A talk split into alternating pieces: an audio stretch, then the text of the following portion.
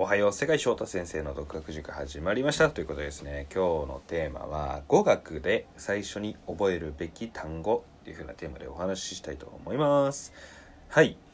語学ですね独学塾っていうこともあってまあ英語もそうですけどスペイン語とかイタリア語もやってきて特にイタリア語はですね結構大好きでまあ勉強ずっとしてるというよりかはもう一回覚えてしまってなんかことあるごとにその友達と喋ったりとかねたまに映画で見たりとかしてるわけなんですが何か語学を学ぶ時にあの最初に覚えるべき単語というかあえて単語って書いてるんですけどあの単語じゃないですよっていう風なのがあの結論ですね。はい。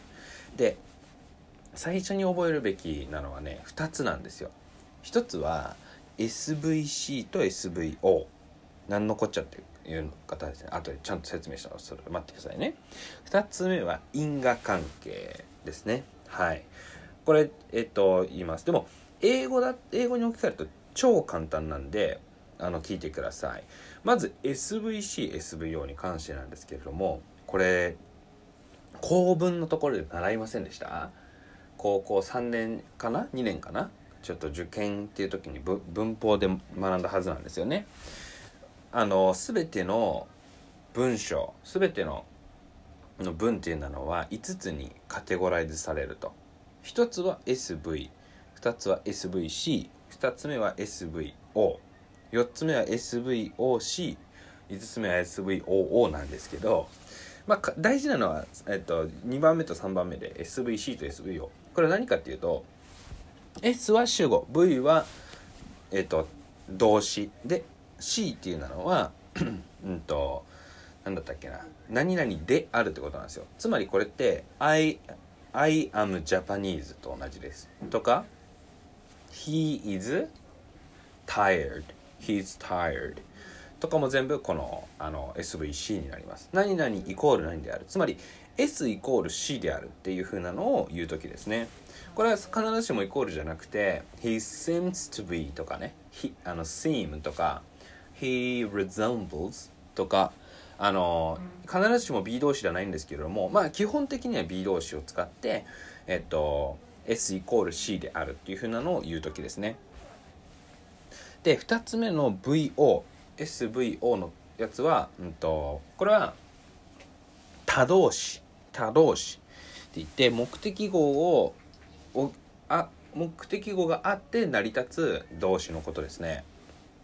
つまり SVO は例えばどういうのがあるかっていうと I have a pen もそうですしとか、um, I like apples I like apples とかもそうですね。これだって I と apples はイコールじゃないじゃないですか。でだけどあ私 I が何かを行為がある。えっ、ー、とじゃあ何か動詞これこの場合は I like だったら好きである。何が？目的は？目的語は？えー、リンゴを好きであるっていうようなことですね。I like apples. で、基本的に80%の文はこの2あの SVC と SVO なんですね。はい。で、目的語が2つあったりとか、あのする場合に SVOO とかっていうのが発生するんですけど基本的には考えなくていいですそういう時もあの、まあ、ちょっとイタリア語は特殊なんですけどあの基本的にはあのもう型は同じなんですね。こういう構文に基づいて、えー、他の言語も構成されてるんですね。ごめんなさい。中東とかアラビアラん？アラビック？とかあのその他アジアの言語に関してはどうかごめんなさい。勉強してないんですけれども基本的にヨーロッパ圏の言語。すなわち世界で最も話されてる言語。中国語を除くは、えー、この構文で成り立っています。はい、なので逆算してそこから考えると SVC と SVO を学ぶべきなんですね。学ぶべきっていうかその構文の、まあ、作り方と、えー、単そこに当てはまる単語だけを覚えるのが最短距離です。はいまあ、例えばじゃあイタリア語だったら、うんと、私のことね「ソーノジャポネーゼ」あの動詞だけで「私」っていうことを言うことができるんですよ。英語だと I am でで am っていうのは自分にしか使わないから am Japanese って言っても良さそうだけど必ず「I」って言わなきゃいけないんですよね。だけどイタリア語はあの必ずしも、えー、主語は言わなくていいんですね。なぜなら動詞だけで主語が何かが判別できるからです。そのジャポネーゼとか、まあ、sei francese っていうとあなたあなたはフランス語です。これはまあ SVC ですね。でうんと SVO だったら Ti amo Ti amo これはね少し VO の単語だと少しねあのなんだろうな。これまた Ti amo これも amo だけで amore amore っていう、えー、動詞の、うん、と主語が amo だけで自分っていうことが分かります。そうそうそう。例えばこれが動詞が私たちっていうあ主語が私たち We とかになると ti amiamo i amo とかになったりするんですねまあなったりするんでこの変形動詞が、うん、と主語によってどう変変形するかっていうふうなのを押さえれば OK です。ラテン語に関してはそうです。で、それをもうとにかく覚えたら、あとは、えー、動詞の原型を当てはめればいいので、そうそうそうそう。ミサディレケオレソーノまあでもそれはちょっとあれかあの SVOO か。いやごめんなさい。Never mind えー、ってな感じです。SVC と SVO をあの抑えることが、うん、と語学の根幹を抑えることだと覚えてください。でもう一つ覚えるべきなのは因果関係ですね。因果関係超大事。これはなぜかっていうと人と話す時にあの自分が何々好きですっていう風な単あの、なんだろうな会話ってなかなかないですよね。うんと例えばですよ。えー、好きな動物なんですか？うんそうですね。で、えー、うさぎが好きなんです。へえうさぎうんうんうんうん。で終わる会話ないですよね。基本的にはあの何が好きであるっていう事実があってなぜならっていうそれを語る根拠もしくは論拠がありますよね。絶対そうですよね。世の中の会話絶対因果関係があるんですよ。はい。でじゃあ I like rabbits because um なんだろう。because the characteristic um really associate with myself. っていうとあのじゃあ、えー、うさぎのなんか性格とかうさぎの特性っていうのが私の性格にちょっと似てる気がしてまあちょっとなんか人なんだろうな寂しがり屋とかツンデレとかね。っていう時に、まあ、ごめんなさい。全然僕うさぎっぽくないんだけどあのそういうことを例えば言うことができますよね。はい、で、うんと、絶対に因果関係っていうのはあります。で、英語の場合はすごい簡単ですよね。まず、何々っていう、えーと、主張の文を言いました。I like rabbits。